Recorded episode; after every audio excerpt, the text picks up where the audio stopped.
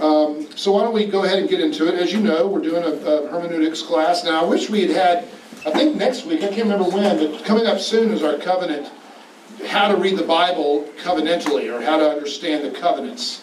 And tonight's, uh, today's sermon, as, as I think Kevin alluded, would be a perfect example of how do you take an Old Testament narrative and translate it into a new covenant context. This whole idea of typology and and the covenant context there, very geopolitical, and you can imagine how people could abuse that passage today. I mean, there, there's a passage that would seem to, to just right there, carte blanche, you know, sort of endorse sort of a radical, extremist, jihadist Christian worldview. And um, it doesn't. It doesn't at all. But, it's, uh, but it has to be read in the whole scheme of things.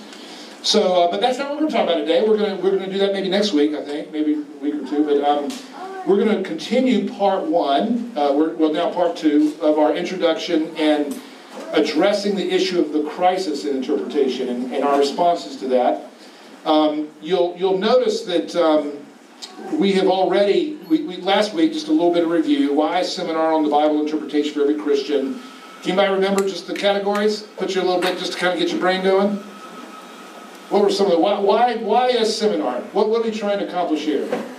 Anybody remember anything from that? Look at everybody smiling nervously. I love that smile. All right, well, I guess it didn't come through. I'll have to teach it all over again. Let's go back to part one. Y'all ready? Got you on that. Um, all right, part one. Remember, we, we, we noticed how many warnings there are in Scripture that, that in the last days, one of the defining characteristics of the last days, um, vis-a-vis the, the, the challenge of the last days, would be the misappropriation of Scripture. It's amazing how clear and definitive it is. How many would want to be teachers but aren't. How many from within the church will mislead the church. And on and on it goes about the, the, the warning. So you had, you can go back to the, by the way, everybody knows how to find these uh, these uh, handouts, right? Okay. They're all on, on, go to our website, CPC New Haven, and go to the classes, current, and it's right there, push interpretation, and every single handout that I we bring will be there. And um, you can pull it up right now and not have to bring in your hard copies if you don't like reading them up here or trusting me to get you through it in a way that's nice. Um, so that's a way to do it. So the first thing was just just why do we do it? Because Jesus Christ said a lot of things. I think I, I quoted 15, 16 passages where there are different kinds of challenges that we face that are directly related to the misappropriation of Scripture, uh, to, to the, the spirit of the age that doesn't uh, have a propensity to get it right. And so therefore we have to work doubly hard. Another one. Do you remember that one? Do you remember the Berean church? The observation we had there? You did? Anybody? Wow. I'm getting deflated. I must not teach very well. But the, uh, the bottom line there was that we quoted Heidelberg and some others that you, the, the reader, um, you have a responsibility uh, to allow only Christ to be your Lord. Um, only Christ should be the Lord of your conscience. Therefore, you must be convinced before you can give faith to it that it is from the Lord whatever teaching, whatever exhortation, whatever things are said to you. And so um, the Bereans examined the scriptures. Remember that? They examined the scriptures to, to discern whether what Paul was saying was true. Um, and we have a, a, a great confession in, in, our confession of faith that says the same thing that it's the duty of every Christian to examine the scriptures uh, for every sermon. And that's, of course, going to shape the way a pastor will preach. If you hold them accountable to that, by the way, this in this church, you hold them, those preachers, you know, they got their pet projects, they got their agendas, they got their glasses, their cultural glasses, their gender glasses, whatever you want to talk about. You know, we preachers have all of that. And therefore, it's very important that you hold your preachers and teachers accountable. Where does it see this in the Lord, in the, in the scriptures? Where is it in the scripture? And um, if you do, you're probably adding about 15 minutes to a sermon, but it's worth it because your pastor needs to show you in the text where these things are found. And you can say, okay, this really is what Scripture is teaching. Um, And then um, the third, of course, was that we might see Jesus. I mean, at the end of the day, the Word of God is Jesus. And um, we talked about how important that is. And tried to encourage you a little bit that we do believe it's, you know, I mean, it's, it defies all logic. We kind of left it this way, but it defies all rationality that our God, who by his very nature is a revealing God, would therefore give us revelation that we can't interpret. So we believe it's interpretable. You know, um, so that raises the question: Then why are there so many problems with the interpretation? Why are there so many questions? And last week we we, we divided into four. There's sociological uh, uh, aspects to the crisis in biblical interpretation. There's going there's um, philosophical aspects to the you know this crisis in, in, interpretation. I covered those very briefly, especially the second one last week. And then we also have theological confusions uh, about the Holy Spirit, about what is inspiration, about the role of the church that can bring in those confusions. And then, of course, finally, the yeah, the, the theological in terms of inspiration, role of the Spirit, role of the church, priesthood of believers. So that's what we're going to talk about briefly today, and then we're going to move right into our method and start doing it. All right? So, with that introduction, could I ask someone to pray for us? Evan, would you mind? Father God, we just thank you that we have this time to study your word. We thank you that we're gathered at a place where you are taken seriously. We believe that you gave us your word for a reason, that you really speak to us, God, as mm. As that seems. We just thank you for this time that we can tackle this series. In Christ's name we pray. The Holy Spirit. So, what are we praying for? If we, if you know, one of the the first step that we're going to teach you, by the way, when we do start talking about interpretation, is to pray. To pray. I mean, it is something to pray about and to pray for. But then, what do you think we're really praying for? Well, that's been a, a subject of great contra- uh, uh, great confusion especially in, in recent years. Um, if you were to put together what we talked about last week and sort of the sociology of interpretation, the fact that we live in a very democratized, populous, remember those sort of those three social sort of things that related to our interpretation. If you if you just think about our context, deeply individualistic, deeply populous, deeply democratized, then when we pray for the Holy Spirit, what would a socialization I, I, I, don't know if i'm if i'm understood here but there's a whole field of study called uh, sociology of knowledge and that study basically makes the point that there is an ongoing kind of tension dialectical relationship they say a tension between what's called the ideal that is the content of what we believe and the material that is the social realities that that we swim in, kind of like the it's like the soup that you swim in. There's this tension that's always happening between our sociology and our ideology. All right? Does that make sense? So if, if that's true, let's just for a moment accept the premise is true. What would the Holy Spirit filled life look like if you come out of a context that is swimming in democratization, populism, individualism, etc.? What would that look like?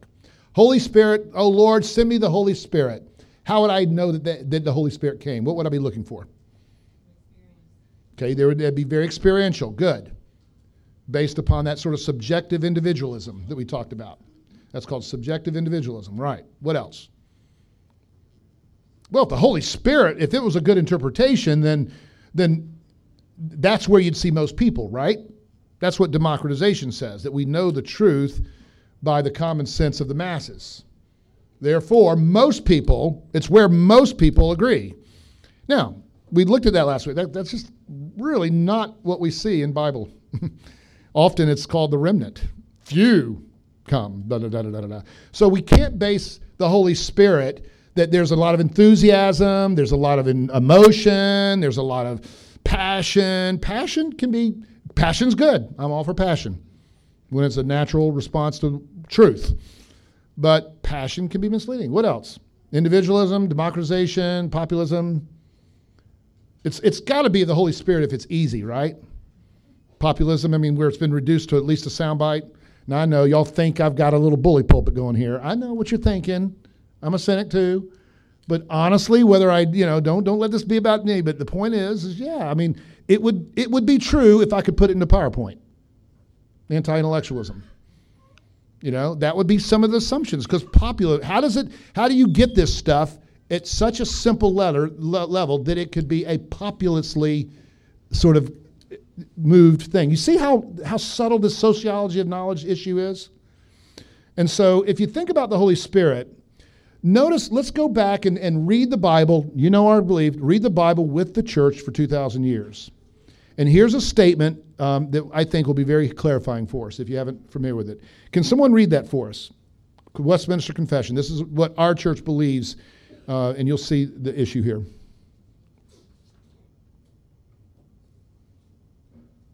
Somebody? The whole counsel of God concerning all things necessary for his own glory, man's salvation, faith, and life is either expressly set down in Scripture or by good and necessary consequence may be deduced from Scripture, unto which nothing at any time is to be added, whether by new revelations of the Spirit or traditions of men. Nevertheless, we acknowledge the inward illumination of the Spirit of God to be necessary to the saving understanding such things as we are, re- as such things as are revealed in the Word, and that there are some circumstances concerning the worship of God and government of the church, common to human actions and societies, which are to be ordered by the light of nature and Christian prudence according to the general rules of the Word, which are always to be observed. So, what do you notice there about the how is the Spirit used in that statement? Two uses. There's two things that you could see that the Spirit does. What are they? One is by neg- by a negative statement. You'll notice, but but what are they? Two two uh, uses, if you will, of the Spirit. What the Spirit does. Two things that the Spirit does. What are they? Okay, doesn't conspire new, that's the key word, they're new revelations. But that assumes that the Spirit does inspire old revelations, as in the Scripture. So clearly, the Holy Spirit, and we looked at that last week, so I won't do it again, but, but Peter tells you the Holy Spirit has spoken in Scripture. That's where the Holy Spirit speaks. You want to you want to be you want to have a word from the Lord, you go to the Scripture. That's where the Holy Spirit speaks. That's First Peter. It's in our last week chapter thing. So it certainly does that. It does speak or it does communicate through revelation. And yet here, we're acknowledging there's an abusive or a false understanding of the Spirit, which would be to expect it now. Right? Now that's a big issue. But don't don't misunderstand what comes next. What's another use of the Holy Spirit, or what does the Spirit do now? Illumination. So there's a distinction being made here between revelation and illumination. Now, those are very, very important distinctions. What does the Spirit do? Again, A, um, it acknowledges the inward illumination of the Spirit to be necessary for the saving understanding of such things as are revealed in the Word of God. Um, we acknowledge you can read the Scripture and do your exegesis perfectly and not be saved by it, not be transformed by it, not even want to hear it. You know, I worked in a hospital for four years, and I noticed how I'd get tired, get a little ornery, and one of my patients would ask me to come in, and they could hardly speak, and I would kind of be, you know, tired. I didn't want to be in that room. I didn't want to hear that patient, but I'm trying to do my job. But I mean, it literally, I remember, I noticed this, it literally prevented me from hearing it because I was afraid to hear it. I was afraid to hear that that patient was asking me to work my tail off. and then the, but if there were a family member there, oh, he wants some water. Can't you hear him? He's saying he wants water. Now, what is that? That we have a disposition, we have a heart problem in hearing the Word of God. We're resisting it naturally, we're resisting it. Lordship. It's only by the miracle. So Christ, there's a lot of passages. I list them here, and you can just kind of skim them as I'm as I'm talking here. But there are quite a few passages that acknowledge that apart from the Holy Spirit, the word will will not produce any effect upon us. It's got to be by the Holy Spirit. And in fact, we will conjure up false meanings from the scripture. We can, we can certainly impose our agenda on the scripture. We stop listening and we start speaking while we're reading. That's very possible. You know? Have you ever, um, you, you know what it's like when you're in an argument with somebody and how you listen to everything they say with a view towards what? When you're in that sort of argument. You're listening for your counter argument. Oh, you're going to hear it in a way that's most suitable to your counter argument, and you'll twist it and you'll turn it and you'll you'll emphasize one thing out of its greater context, and you can just totally misconstrue what someone said. If you don't have a sympathy to the person you're listening to, you will not understand them. This is something that Christians often just forget to think about. It's not this, I'm not this sort of, uh, you know, in the academia post enlightenment, there's this unencumbered sort of self that's supposed to be the academic, the guy that, or the girl that can listen and read the text or read the, the, the science and be unencumbered by any personal bias. We know that in a moral constructed universe, that's not possible that we are, we are moral people and that we have a constitution, a moral constitution that will hear things the way we want to hear them, just like you experienced in, a, in, a, in an argument. At that moment, I'm not morally biased for the person I'm arguing with. I am biased to myself, and I want to hear it for myself. Now, we have to pray. You know, if me and my wife are having a conversation, I'm going to say, God, Lord, help me. You know, help me to really hear her. Not, let me slow down here. Let me listen. That's, that's what we're praying for. We're praying for illumination, the work of the Spirit that acts upon the hearer in such a manner that our, our moral self is soft and pliable to the Word of God. And if not, we will misconstrue it. We will make it say and hear it say things that are not being said because the bias will be against it, not for it. That's what we're talking about in illumination here. Um, and so notice here, you see it all through the scripture. I'm just going to summarize it. The subjective role of producing reconciliation, Romans 8:15, where the Spirit destroys enmity between rebellious creatures and God. The Spirit's role in enabling us to receive the truths of God, Romans 8 and 1 Corinthians 2. These things have to be spiritually appraised, Paul would say. And so there is always a subjective role. Now, I'm, I'm, using the word subjective, very important. There is a subjective role. That is a work of God directly upon us, the subject. So it is a subjective thing that we're looking for when we pray for the Holy Spirit. But as not to compromise the objectivity of the Word of God. And that's what Revelation's about. Revelation, on the other hand, and you can read these quotes for yourself it does not, unto which nothing at any time is to be added, neither by the new revelations of the Spirit. And we'll talk about the church in a minute. And so when you think about the Holy Spirit, I'm not saying God revealed to me anything. That's right there. Got to study it. Some things are easier, some things are harder, says uh, Peter about Paul. You know, not all things are alike easy. You're going to have to study it, and you're going to, and we're going, and that's the whole purpose of this course to help you know how to do that. But that's, the, that's what we're saying. There is an objectivity. Now, let me ask you if you were to not have the scripture in, an, in the objective sense of meaning, so one way that you can make a distinction here is to think of the subjectivity of, of us reading scripture is understanding the significance of scripture in my life. But the work of the Holy Spirit in revelation is contained to the scripture itself, the words themselves. And that's the objective truth or the meaning of Scripture. So I'm not really praying for meaning. I'm praying that I will be a vessel prepared to hear the meaning. As I'm thanking God that the meaning has been implanted into that Scripture. It's there. It's sitting right there in the Scripture, right in front of you. There it is. You want to know what it means? It's right there. He gave it to you so that you can study it and get it. You know, so it's like where I'm tempted to go off into many parallels. We'll get to them later, but um, the, the question is that some theologians have argued over the years is where is the Word of God? Is it in me when I read it? Is it in Paul when he writes it? Or is it in the text itself? And when we get to uh, uh, inspiration of Scripture, it is orthodoxy from way back when it's orthodoxy to always say we believe in the plenary, verbal inspiration of Scripture, which means it's the, the inspiration part is text.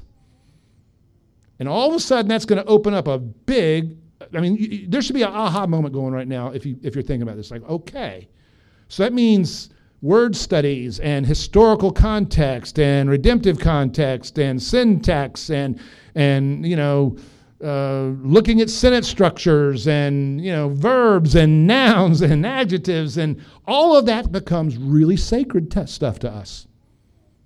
And classically evangelicals have treated the word that way very sacredly. You just don't go and you know handle loosely the word of god because those if there's an adjective there it's important. If there's a kai and it's important and we're going to have to ask how's that word used in its context? What was the semantic range of the use of kai? Can it be and? Can it be also? Can it be, you know, just like we have a semantic range for how we use words? You're sick. That can mean you're great. That can mean you're really puking, right? Uh, we all cultures have semantic ranges, and they did too. You'll get to this later, but one of the cardinal sins of, of a word study is a root word study. I mean, really, what culture uses words based on a root word concept?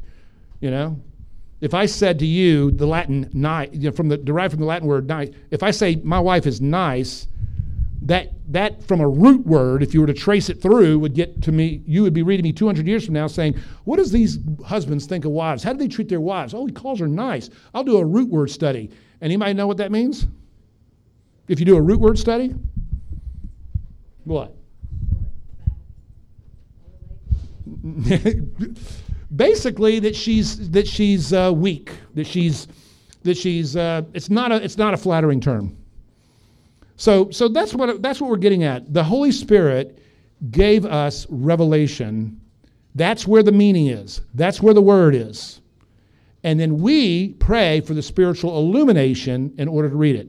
Um, the question that everybody asks now is well, what about these passages like 1 John 14, 25? I have said these things to you while I'm still with you, but the advocate, the Holy Spirit, whom the Father will send in my name, will teach you everything and remind you of all that I've said to you. And I've got a couple more like that. What are we going to do with that? Looks like it's just a direct violation of what I just said, doesn't it? Now, if you read it in context, it becomes very clear. He is actually taught, I think I said this last week, did I? I've been teaching this somewhere else too. I'm actually teaching a course for the guys in Zambia online, and we just did this. So that was there, not here. Okay, I guess it was. Um, and so, uh, so think about the context of this. Who's he's talking to here? Is he talking to the masses? Nope. He's talking to the twelve disciples. Oh, and who are the twelve disciples? They're the apostles, those whom upon this rock I will build my church. Those whom to the you know the church built upon the apostolic foundation with Christ as the cornerstone. And they will literally, First Peter, you know, uh, reference this very teaching when he says, look, this, this scripture, and this words I'm giving you, Peter says, is not a matter of one's own interpretation. But by God, by the Holy Spirit, this is what we were waiting for, is for the Holy Spirit to come, the advocate, who would advocate for Christ by giving us the, the, the scripture that would become the very foundation, theological foundation of the church. And so you got to look at it and see what's really being promised, etc., etc. Any questions about the Holy Spirit?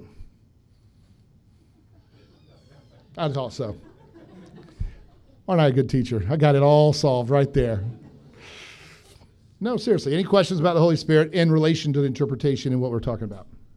Very, very important. What's at stake here is the Lordship of Christ, by the way.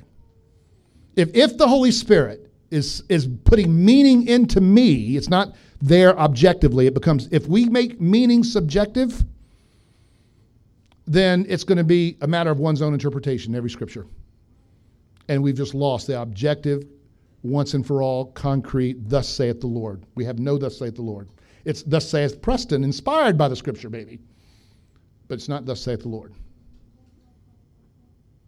So that's what's at stake here. Nothing less than the Lordship of Christ.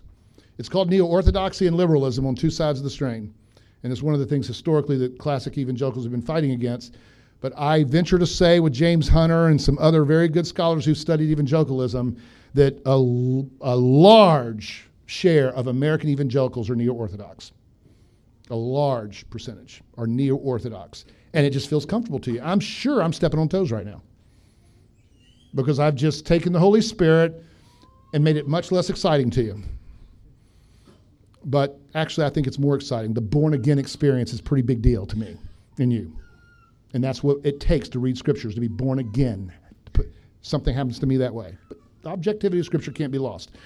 Anything? So the other thing you noticed is the role of the church. And again, we got some confusion. You'll notice in, in our what we just read, it does not add to Revelation scripture um, unto which nothing at any time is to be added, nor traditions of men. So, of course, the Protestant Revolution was, was not about inspiration. There was nothing really questioned about the doctrine of inspiration. It was about tradition and the role of the church in interpreting the scripture, or in relationship to scripture, I should say. And what we're saying here, and notice the language, nothing, it'll go on to say, if I get into it, it's not just, you know, the, to the, the objectivity of the scriptures protected not just by virtue of, um, let me get up here where it was first done.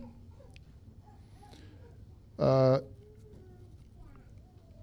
nothing can be what? Added to it? Unto which nothing at any time is to be added. I thought it was also not contrary to. Where is that stated here? It's number six. Well, anyway, it's it's not just contrary to Scripture, but but beside Scripture. Our scriptures are only a rule of faith and practice. Nothing contrary to or beside. Now, let's just be honest. I don't think there's any tradition, church tradition, that will teach, that I'm aware of, at least not a classical tradition, that would teach that the church has the authority to teach something as a new revelation from God that's contrary to the scripture. That's, that's not what anyone thinks. Okay? The debate of the Reformation was are, is there continuing revelation through the church? They said against the Anabaptist tradition, there's no continuing revelation with respect to private interpretation or private reading, you know, private experience. Against the Roman church, the reformer said there's no continuing revelation that's, e- that's even beside, not contrary, but beside the teachings of Scripture in tradition or through the church. And that's a very important distinction. So, on the one hand, nevertheless, what it can do, according to our passage, is we acknowledge, uh, let's get back down there.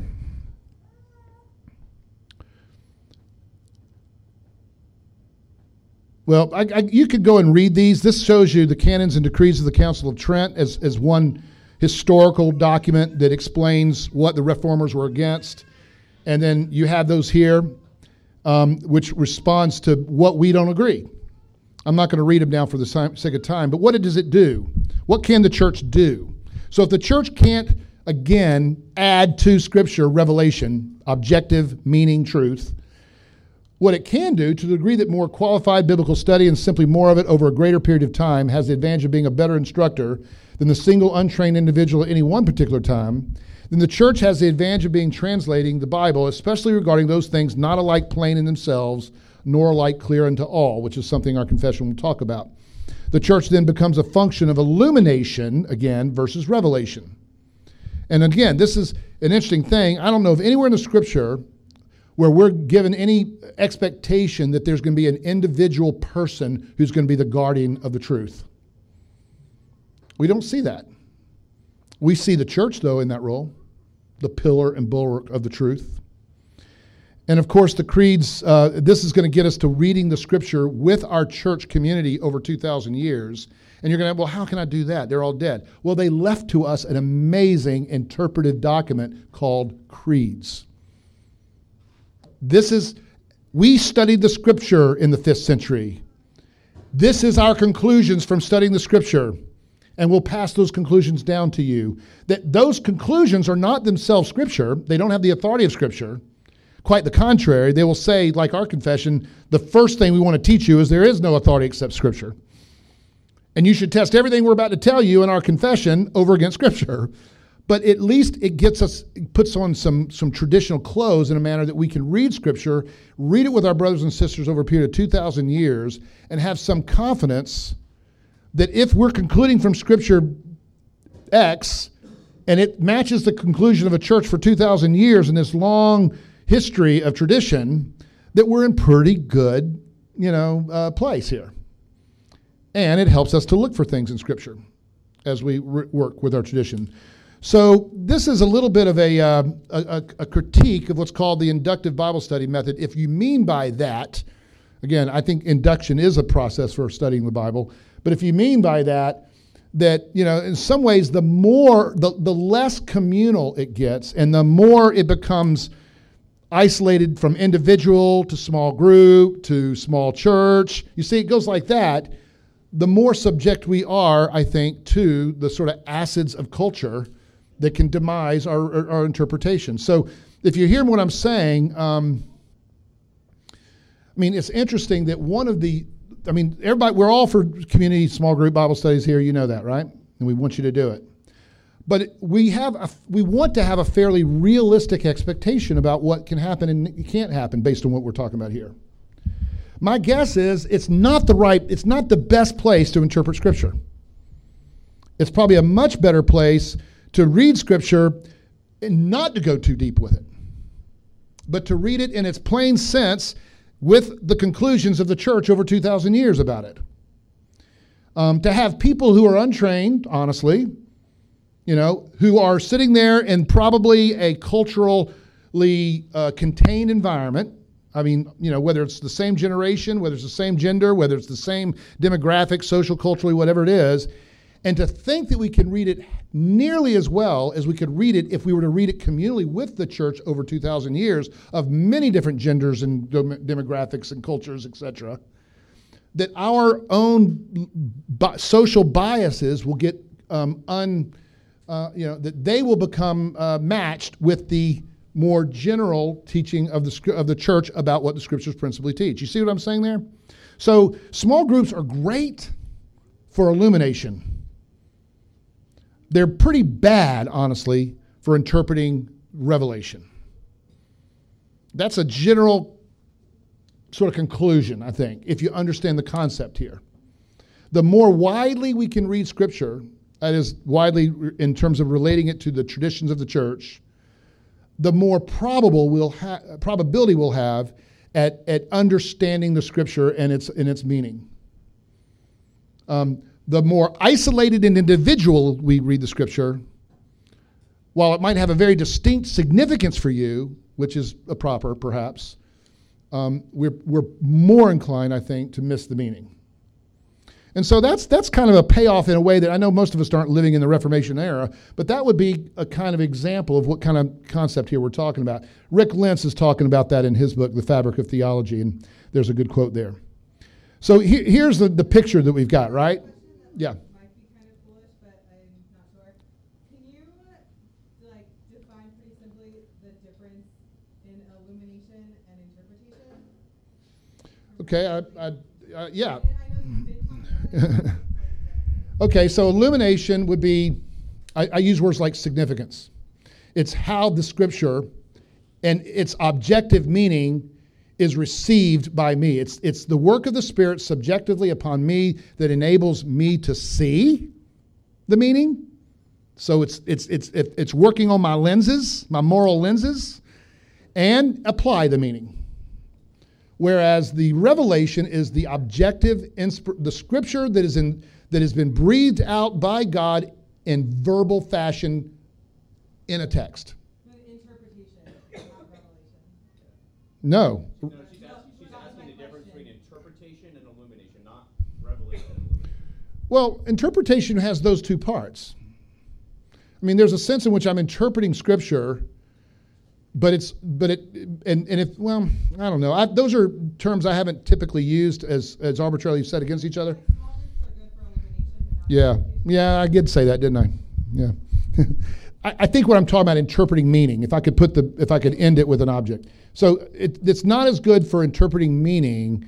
It could be better even for interpreting significance, if I or, or understanding significance. That's what I was trying to say. Yeah. Um, Are you applying your thesis to, to our modern culture? We have this two thousand year history of interpretation. Right. If we go back to, say, Acts, that is when the interpretation of, for instance, the Old Testament was being formulated. Am I correct in assuming assuming that. What I have in mind is, it says, an angel of the Lord in Acts eight told Philip to go off to Mm-hmm. which is desert. Mm. Goes, he takes, he takes him out there, he runs up to this chariot where the eunuch is reading the prophet Isaiah. Mm-hmm.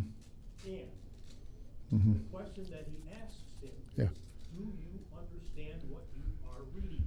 All right. Okay. Interpretation. Yep.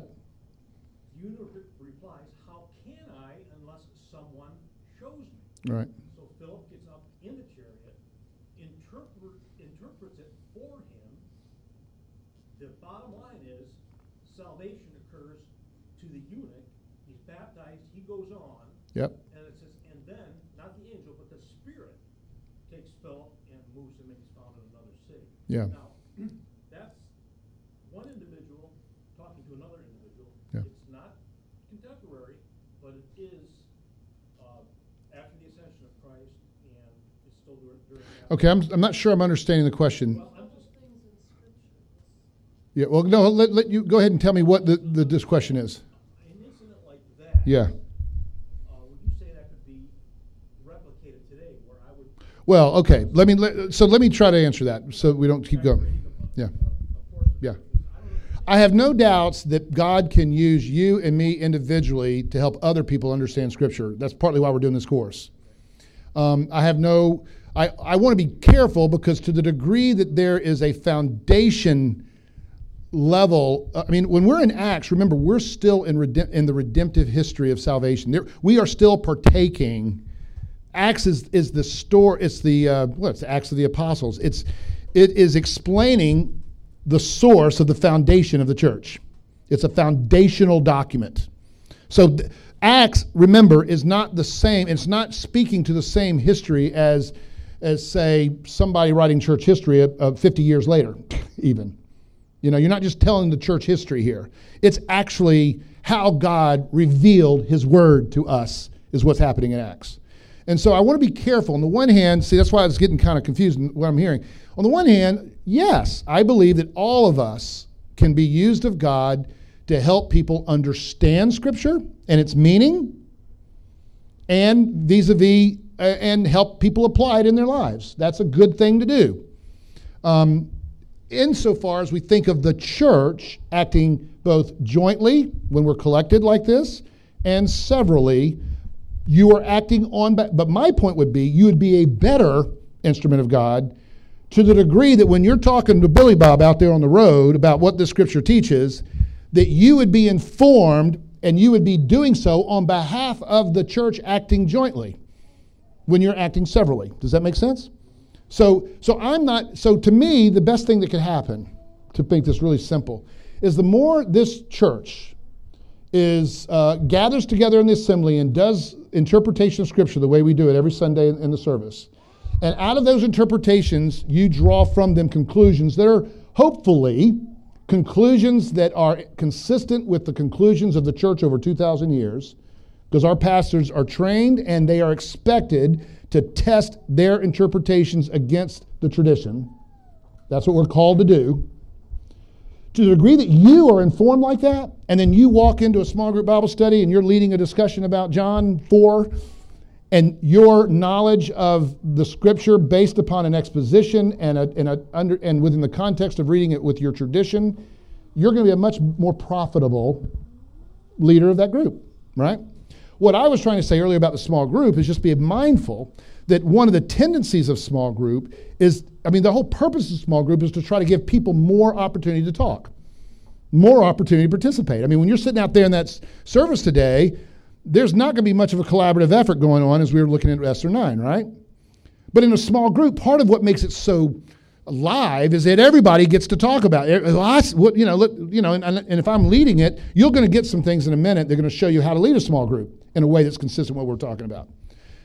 Learning how to ask questions that are not questions regarding meaning as much as they are questions regarding uh, observations in the text that then can help them get to the meaning. And there's a difference.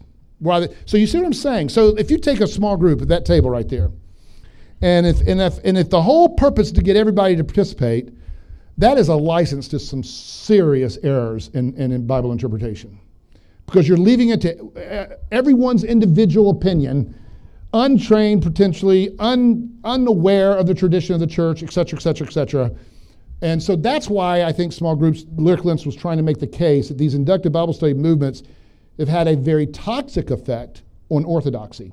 Studied, and I'm saying that if you study it from the vantage point of, of, of an academic study, that it's, it's democratized interpretation in a manner that's, that, that's allowed errors to be more quickly gro- you know, disseminated. I mean, it's just a, it's an amazingly curious thing. Why is it that pretty consistently, if you study, if you, if you read any of the, the social historians of American religion, they almost universally conclude that American evangelicalism is, is largely repeating the errors of liberalism in their Bible interpretation. Now, why does that happen? Well, it's because what we said earlier. You, you import these sort of social factors, and, and all of a sudden, this small group is becoming a church unto itself in interpreting Scripture, and people are walking away thinking they've learned what orthodoxy is. And all I'm trying to say is there's a really great use for small groups, which is, I think, focusing on the significance. And the more the small group is reliant upon the, the tools of, of, of, of, uh, of interpretation that is going to be taught through this class, hopefully, that come from Scripture itself, and reading it within a much larger communal context of their whole church, local church, reading it with their local church, but also reading it with their Catholic church of, of many years to, to the degree that that's going to be a more healthy small group. That's all I'm saying. That's a great question, though. I appreciate you asking it. In terms of Philip, though, and the, and the leading of the Holy Spirit, that is a very complicated passage. I, again, I would want to distinguish between to what degree is Philip acting as a apostolic repres- you know, representative in some sense, even if in, indirectly. But the other way you could look at is the Holy Spirit led us. I mean, to what degree is He, as we'll talk about later, making decisions that assumes the presence of God's Spirit in, in, in applying word to action? In other words, I could say, the Holy Spirit led me to uh, teach this class today. Now, I could mean a lot of things by that, couldn't I? You see, this is why we need to get much more clear. I could mean I got a word from God in a dream last night that I'm supposed to be here and teach this. And that would be making a dream into revelation. And I would categorically dismiss that. There is no new revelation. Now, I could say I had a dream last night that I was I'm supposed to lead this thing and I looked at the word of God and it's true that when my church commands me to teach Sunday school, I'm supposed to do it. Therefore, by good and necessary for some scripture, I should lead scripture here. And now the word of God informed me regarding leading this Bible study. You see how the difference is? And I could say I'm filled with the Spirit. I could say I was led by the Spirit. Because why? The Spirit speaks in Scripture.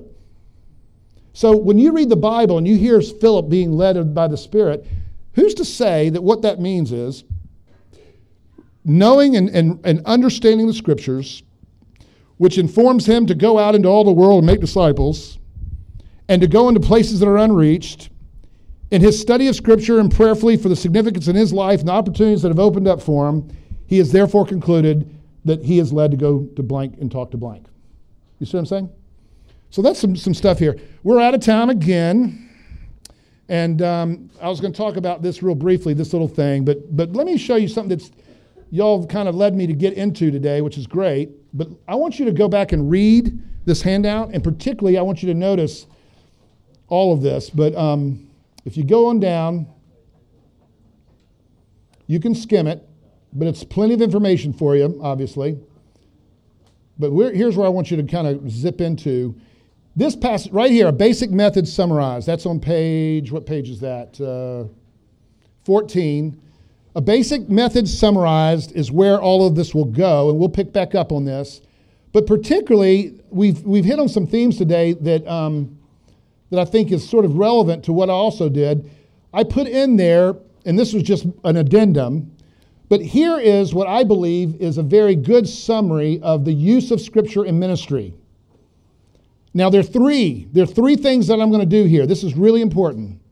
If you want to know where this is all going to go, and it gets into a lot of the questions you guys are asking today, go to this the use of Scripture in ministry. And one use is going to be Okay, how do you use scripture in preparing a sermon? Now, none of you, most of you are not going to be doing that, but this is the kind of thing I would say, and I do teach to seminary students in abbreviated form. Then, look what's after this the use of scripture in leading a small group Bible study by directed discussion. There are some do's and there are some don'ts that are informed by our belief system about scripture that you want to think about here. If you're asking the question, what does the scripture mean? I'm never going to ask that kind of question to my small group. What do you think it means? I mean, that's just waiting for them to make a mistake and we have to embarrass them.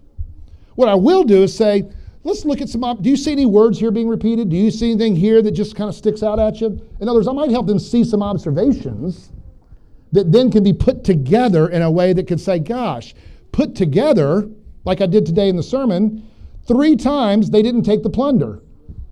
Okay, we got to go look that up somewhere. We got to go to the whole Old Testament to find out what's the big deal with plunder.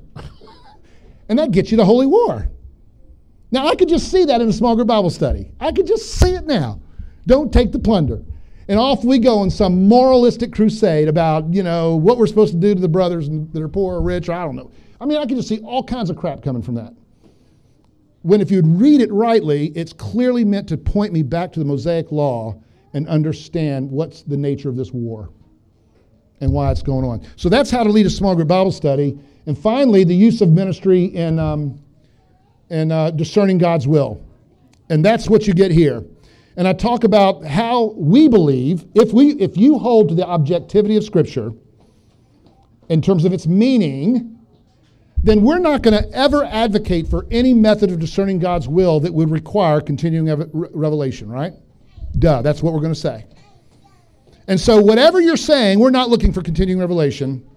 We are going to therefore ask, how would you interpret it if you believe that the Word of God is sufficient in order to help me be wise in the way that I walk before the Lord every day? And what would you do and how would you think about it? And so we put all.